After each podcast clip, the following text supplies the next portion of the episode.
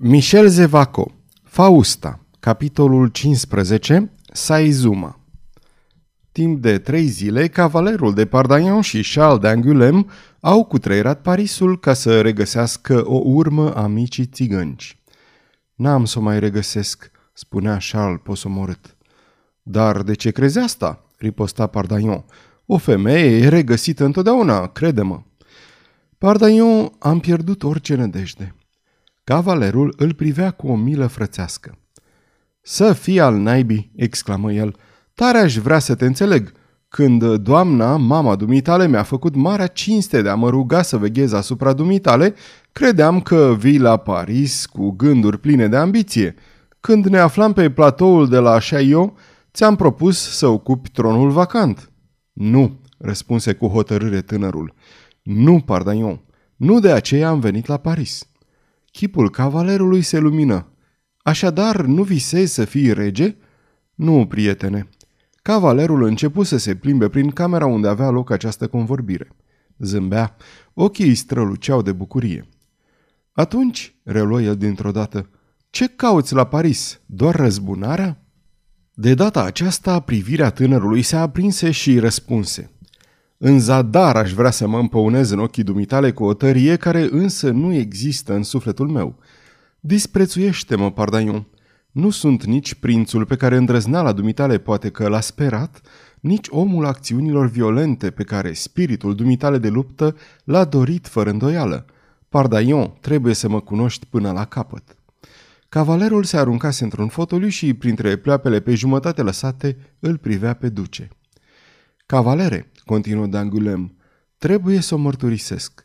Când m-ai făcut să întrezăresc posibilitatea ca și eu să mă arunc în încăierarea pentru cucerirea acestui tron, ținta atâtor pofte nemăsurate, am avut o clipă de amețeală. Un moment am crezut că sunt un prinț și am uitat că nu sunt decât bastardul Dangulem.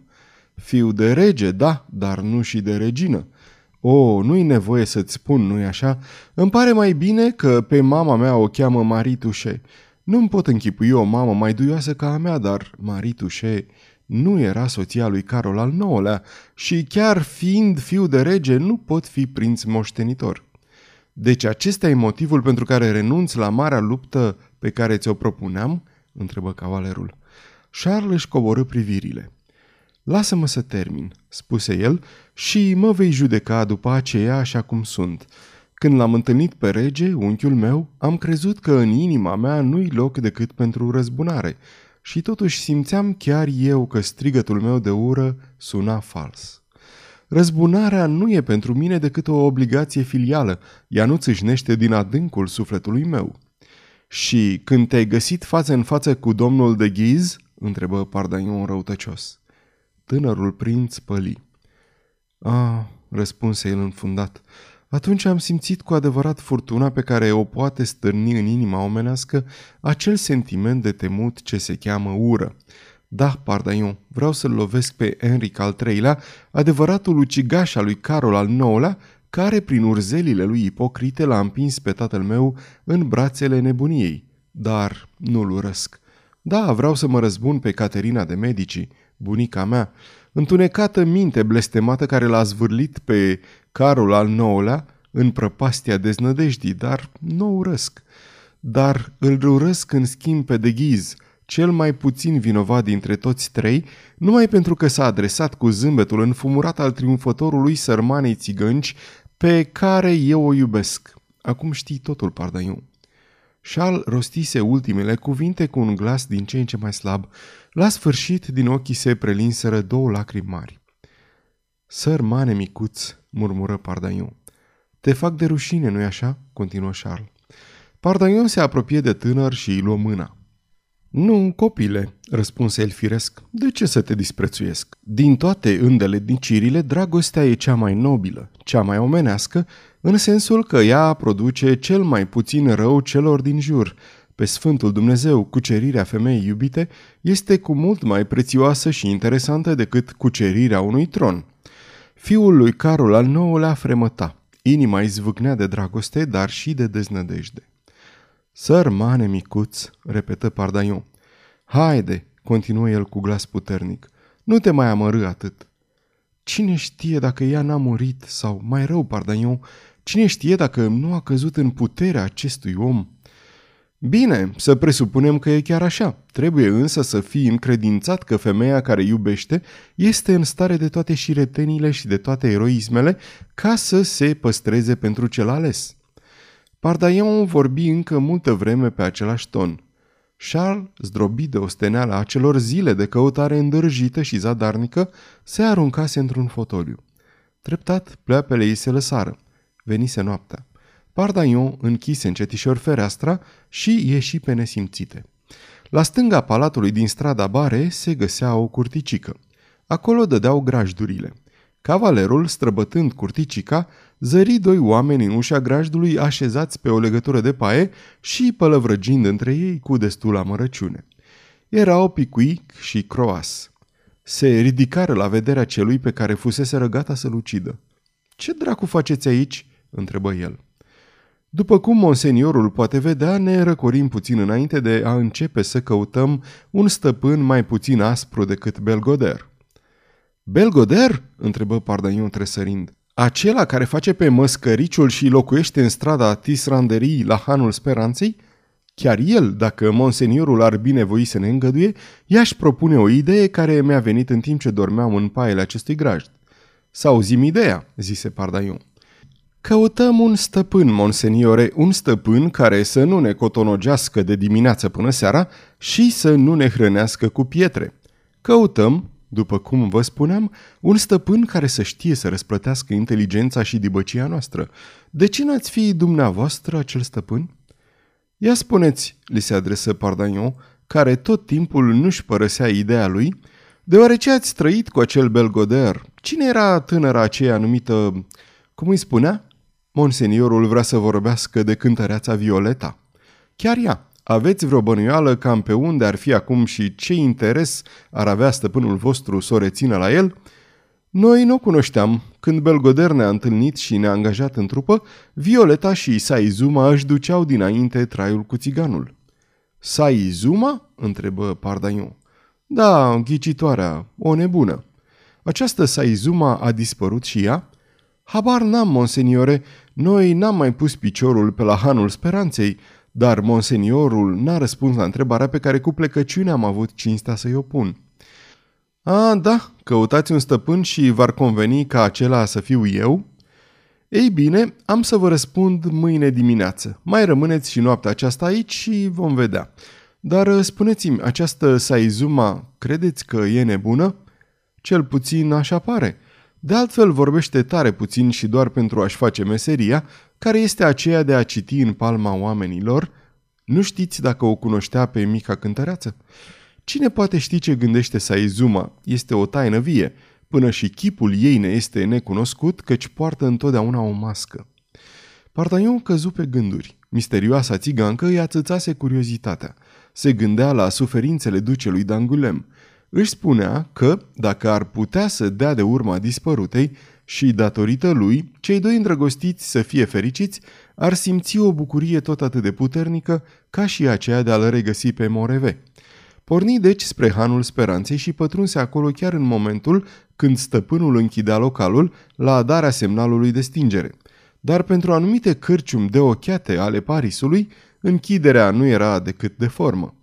Intrând, cavalerul văzu că sala era ocupată de vreo 20 de băutori, bărbați și femei, și se duse să se așeze la o masă, sperând să stoarcă îndată ceva informații de la gazdă. Prea cinstita adunare ce se adăpa acolo se compunea, bineînțeles, din haimanale și femei de stradă. Una din femei, văzându-l pe cavaler că ia loc la o masă izolată, părăsi grupul din care ea era cea mai răsărită pentru a se apropia de Pardaion – se așeză în fața lui cu coatele pe masă și începu să râdă. În fața acestui râs, Pardaion rămase serios și liniștit. Pe capul și pântecele diavolului, răgni unul dintre băutori. Vino înapoi, Loazon! Cavalerul tresări și păli. Numele acela făcu să-i năpădească în creier un noian de amintiri. Te cheamă Loazon?" o întrebă el pe deșucheată. Louise, prințul meu. El închise ochii o clipă, apoi își scutură capul. Hei, drăcie!" urlă bețivanul, o pușlama îndesată cu un ciuf roșcat. Ce, trebuie să vin să te iau?" Stai liniștit, roșcovanule," bolborosi Cocota. Lasă-mă să-mi câștig pâinea mea și a ta." Iată, fată," spuse Pardaion cu mare duioșie, primește scudul acesta și du-te să-l bei cu prietenul tău, roșcovanul." Loazon îmărmuri, luă scudul pe care îl întindea cavalerul și se gândi cum putea să îi mulțumească pentru atâta mărinimie. Apoi șopti. Locuiesc pe această stradă la ușa din fața cârciumii. Arătându-și astfel recunoștința desfrânată se ridică și se duse la roșcovanul ei, care la vederea scudului se uită tare, pieziș și aruncându-i lui Pardaion o privire dușmănoasă. Deodată din mai multe părți se auziră strigăte. Ei, cărciumarul iadului, nu ne arăți pe drăcoaica roșie?" răcni unul dintre ei. Să ne ghicească viitorul!" țipară câteva femei. Bine, bine, mielușeilor!" răspunse gazda. Mă duc să o caut pe femeia cu mască." Cine-i țiganca pe care o cer cu toții?" întrebă Pardaion. O nenorocită, o nebună, domnule. Mi-a fost lăsată zălog. Închipuiți-vă că acum câteva zile, în prea cinstitul meu han, s-a aciuat o trupă de măscărici. Oamenii aceștia mâncau cât patru. În felul acesta, în scurtă vreme, nota lor de plată a luat niște proporții uluitoare, când dintr-o dată au dispărut uitându-o aici pe ghicitoare. Pentru a mă mai despăgubi, o oblig să citească în fiecare seară povestea celor dornici să o asculte. Îi costă doi bănuți de persoană și, bineînțeles, că banii îi iei dumneata. Așa e drept, acum du-te să o aduci, fiindcă mușterii devin nerăbdători.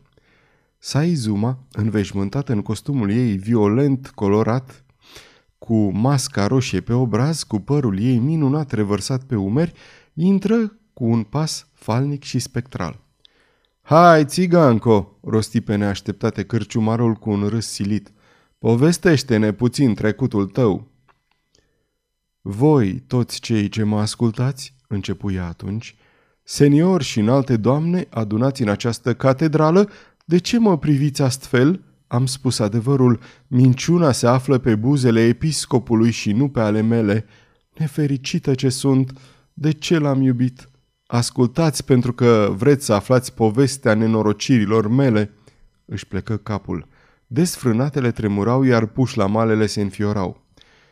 Este seara, șopti de-abia auzit țiganca. Totul e liniștit în mărețul palat și prin fereastra mare larg deschisă se vede catedrala pe care tânăra o privește îndelung. Iată că acum zâmbește ușor. Cât e de fericită! Lângă ea stă cel pe care îl iubește și îi cuprinde strâns amândouă mâinile, iar ea ascultă cu sufletul fermecat ceea ce îi spune nobilul senior. În acest timp, în fundul luxosului palat, bătrânul tată orb se odihnește, încrezător în fica sa. El doarme, cel puțin așa credeau ea și iubitul ei. Stau lipiți unul de altul, buzele li se apropie și se uniră într-un sărut când ușa se deschise brusc. Ce nenorocire!" strigă o deșucheată pălind. E tatăl, orb, care înaintează cu brațele întinse chemându-și fica. Iubitul s-a ridicat, iar tânăra tremură de groază. Fica mea, copilul meu, cu cine vorbești? Cu nimeni, tată. Dar iubitul? A, cât e de îndemânatic, de tăcut și cât de dibaci se furișează. S-a retras în fundul camerei și se pare că nici nu mai suflă. Tânăra nu mai are nici puterea să se ridice pentru a-l întâmpina pe orb. El este cel ce se îndreaptă spre ea cu pași tremurători și în cele din urmă o prinde de mâini. Cât îți sunt de înghețate mâinile, copila mea? Tată, astă seară e vânt, iar privirile tinerei fete, murind de frică, se îndreaptă spre iubitul nemișcat. Caută o altă minciună. Sărmana domnișoară, rosti dezmățata cu numele de Loazon. Saizuma nu auzi și continuă. Fruntea tatălui se întunecă. Orbul aruncă în jur privirile sale moarte, ca și cum ar fi sperat să vadă. Să vadă! O, oh, dacă ar fi văzut!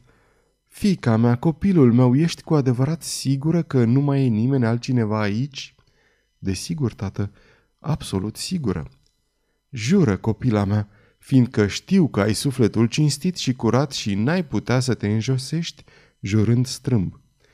Să jur, să jur acest lucru pe părul alb al orbului, Privirea tinerei o caută pe cea a iubitului, iar privirea lui îi răspunse. Jură, hai, jură odată. Și atunci, sub ochii iubitului, tânăra fată rosti. Tată, pe părul tău alb, pe Sfânta Scriptură, jur că aici nu mai e altcineva în afară de noi doi. Atunci bietul tată zâmbi, cerându-i iertare fiicei. Iar ea, o sper jură, simțea că de acum încolo fusese prinsă în vârtejul nenorocirilor. S-a izumat tăcu și se poate că în mintea ei să se fi produs o neașteptată clătinare a gândurilor. Cu glas schimbat, pompos și teatral, ea exclamă. Tot scrutând în sinea mea, în fundul acelei temnițe, am învățat să privesc și în sufletele altora. Senior și în alte doamne, țiganca știe orice și viitorul n-are pentru ea nicio taină. Cine vrea să-și cunoască viitorul? Eu, eu, strigă o femeie de stradă întinzând mâna. Vei trăi mult, zise Saizuma, dar nu vei fi niciodată bogată, nici fericită. Ce nenorocire, răgni dezmățata. Între timp, Loazon întinse mâna pe care Saizuma aruncă o privire fugară. Ferește-te de cel pe care îl iubești, îți va face rău. Da, bine, bombăni roșcovanul. Am să-i dau anafură. Pe rând, mai multe destrăbălate și câteva puși la male își cunoscură, cutremurându-se, viitorul dezvăluit de țigancă. Roșcatul întinse și el mâna. Ție ți se va scurge curând sângele, spuse Saizuma. Ia seamă! Se vede că roșcovanul băuse mai mult decât se cuvenea.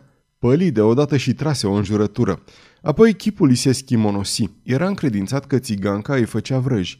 O apucă brutal de braț. Saizuma, țeapănă, nemișcată, nu făcu niciun gest de apărare. Mărturisește că ai mințit!" urlă licheaua, în timp ce târfele se îndepărtau speriate. Am zis, repetă Saizuma cu glasul ei mohorât. Roșcovanul ridică pumnul. În clipa când acest pumn, adevărată măciucă, urma să se prăvălească pe capul țigăncii, secătura simți că pe umăr îi căzuse o mână grea. Se clătină și se întoarse cu un urlet fioros. Pardaion o luă pe Saizuma de mână și o duse la locul de unde plecase el. Roșcovanul rămase uluit de această dovadă de îndrăzneală. El era regele acelui bârlog care se numea Hanul Speranței. Domnea acolo ca un despot. Când spunea ceva, ceilalți clienți trebuiau să se supună. Iată de ce în sală se făcu tăcere de plină. Derbedei așteptau să vadă ce se va întâmpla, gata de altfel să sară în ajutorul șefului lor dacă va fi nevoie. Deșuchiatele îl priveau pe Pardagnon cu compătimire. Loazon se îngălbeni.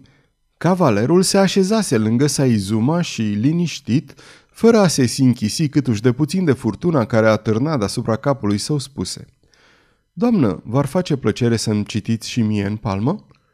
Doamnă?" repetă Saizuma tresărind. Când am mai fost numit astfel? O, e tare mult de atunci." N-am chef ca țiganca să-ți citească în palmă," mormăi roșcovanul pășind înainte.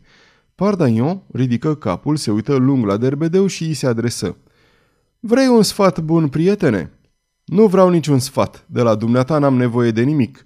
Domnii din nobilime n-au dreptul să intre în această cârciumă decât cu încuvințarea mea. Ești de aici chiar în clipa aceasta." Relativul calm al roșcovanului înfioră întreaga asistență.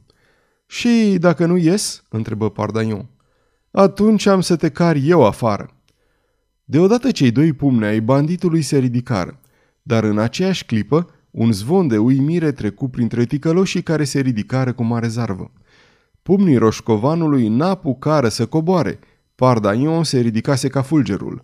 Pumnii lui se destinseră ca doi berbeci și loviră pe derbedeu drept în piept. Mișcarea fu atât de rapidă că nu se văzu decât cum secătura se clătină pe picioare, prăbușindu-se peste o masă care se rostogoli cu oalele de gresie și paharele de cositor de pe ea. În aceeași clipă roșcovanul se ridică dintr-un salt și strigă.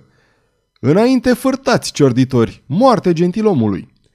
Atunci pumnalele începură să lucească sinistru. Femeile de stradă, într-o mișcare rapidă, se îngrămădiră într-un colț.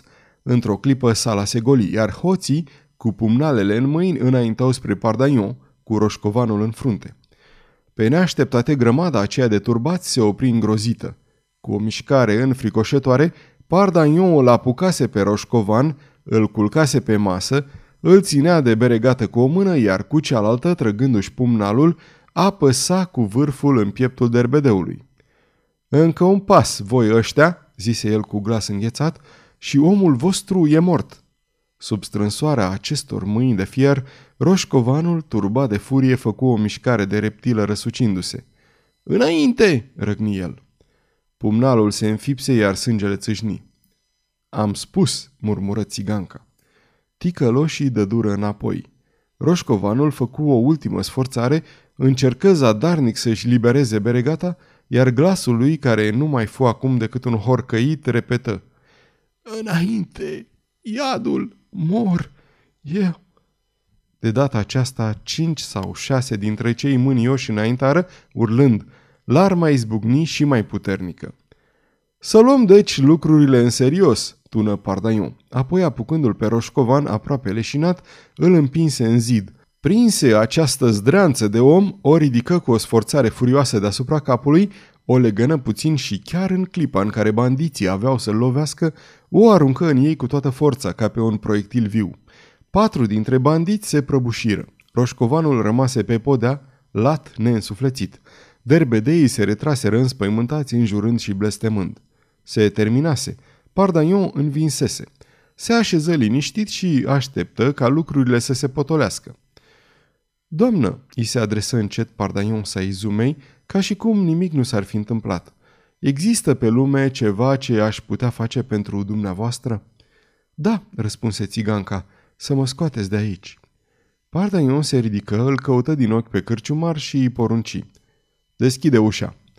Înainte chiar ca hangiul să fi făcut o mișcare, ușa fu deschisă de doi sau trei dintre clienți. Pardaion o luă pe Saizuma de mână și împreună străbătură sala. Vagabonzii se dădură înapoi din drumul lor. Pe podea, roșcovanul, însângerat cu fața negrită, horcăia. Loazon, în genunchi, îi clătea fruntea cu apă rece și îi plângea. Cavalerul se aplecă, îl cercetă pe rănit și spuse Nu plânge, copila mea, o să-și revină. Mă urăști, poate?"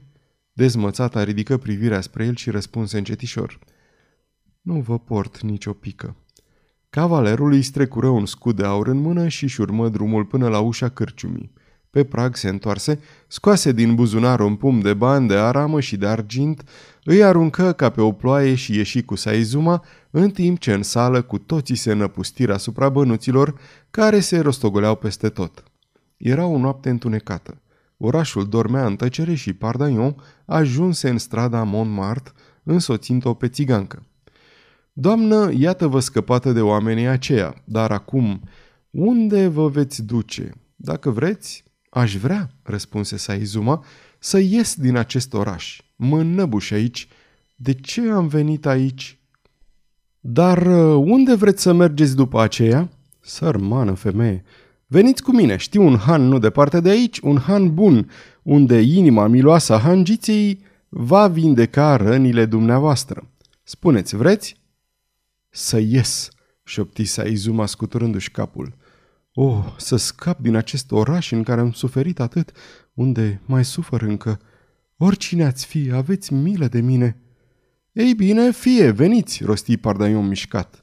Ajunseră la poarta Montmartre și ieșiră pe șoseaua aceea prost întreținută, care șerpuia printre smârcuri și ducea până la poalele dealurilor. Atunci socoti momentul potrivit să-i pună întrebări țigăncii. Ai stat uh, mult timp cu țiganul Belgoder?" Belgoder? Da, un om aspru și rău, dar cine va putea descrie vreodată asprimea și răutatea episcopului? Dar Violeta, ați cunoscut-o și pe ea? Nu o cunosc și nici nu vreau să o cunosc. Dar de ce? întrebă Pardaion surprins. O urăști deci pe această biată micuță? Nu, nu o urăsc, dar nu-mi place. Nu vreau să o cunosc. Nu pot să o văd în ochi.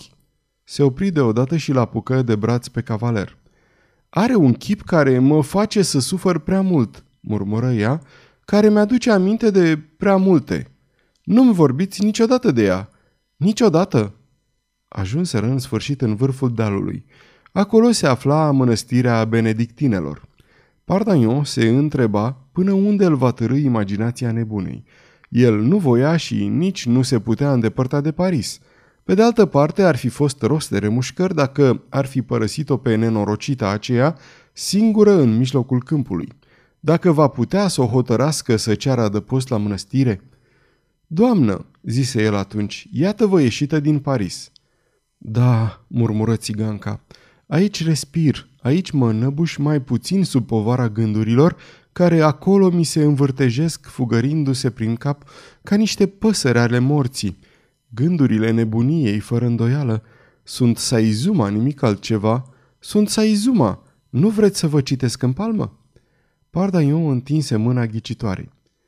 Dacă aș iubi un om, rosti Saizuma, eu care nu iubesc, care n-am iubit vreodată și care nu voi iubi niciodată, dacă aș iubi un bărbat, aș dori să aibă o mână ca a dumneavoastră.